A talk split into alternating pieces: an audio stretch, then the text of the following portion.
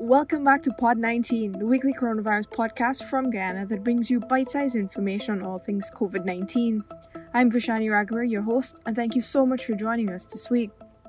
Our podcast today focuses on Friday night's report that children aged 5 to 11 years old will start receiving the US made Pfizer COVID 19 vaccines from November 19th. That is, this Friday. This is according to a memorandum from the Chief Education Officer, Dr. Marcel Hutson, that was addressed to the regional education officers in all 11 educational districts of Guyana. This announcement was not unexpected, but it did come sooner than expected.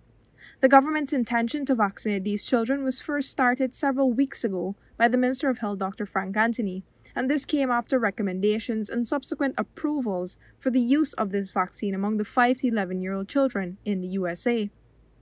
Dr. Anthony explained that for the younger age group, the vaccination dose administered would be about one third of the amount given to adults. As such, it was necessary for health workers to be trained in administering this vaccine before the rollout starts. The more solid indication about this, however, came recently from the Minister of Education Priya Manickchand. When she responded to questions from the newsroom at a recent press conference, she said that there are some 84,000 primary school children and 27,000 nursery school children.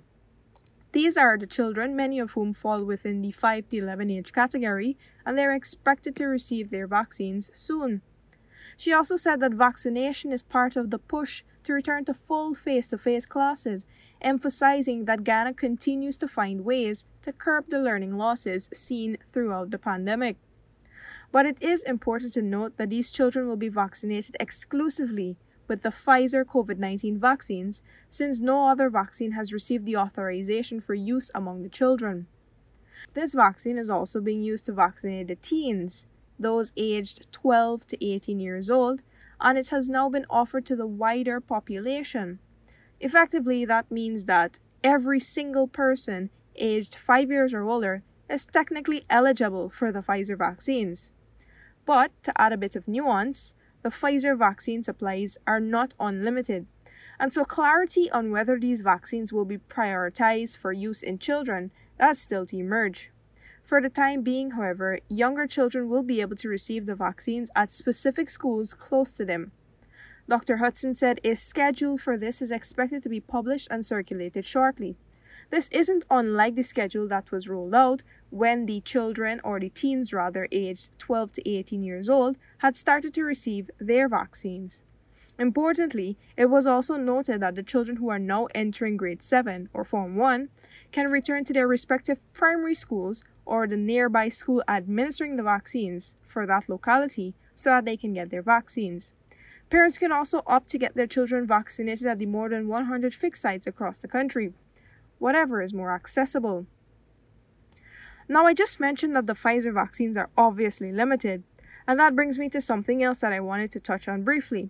That is the vaccination travel restrictions that have been implemented to curb the continued spread and mutation of COVID 19.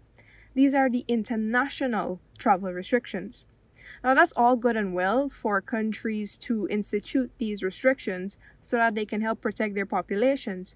But it's important to note that for months, developing countries, for example, have lamented their inability to access vaccines, while some countries, developed countries at that, were able to secure enough vaccines to vaccinate their entire populations, some even twice. Guyana, for example, turned to the use of the Russian made Sputnik V vaccine because of global vaccine shortages. That vaccine has not yet received the emergency use authorization from the World Health Organization.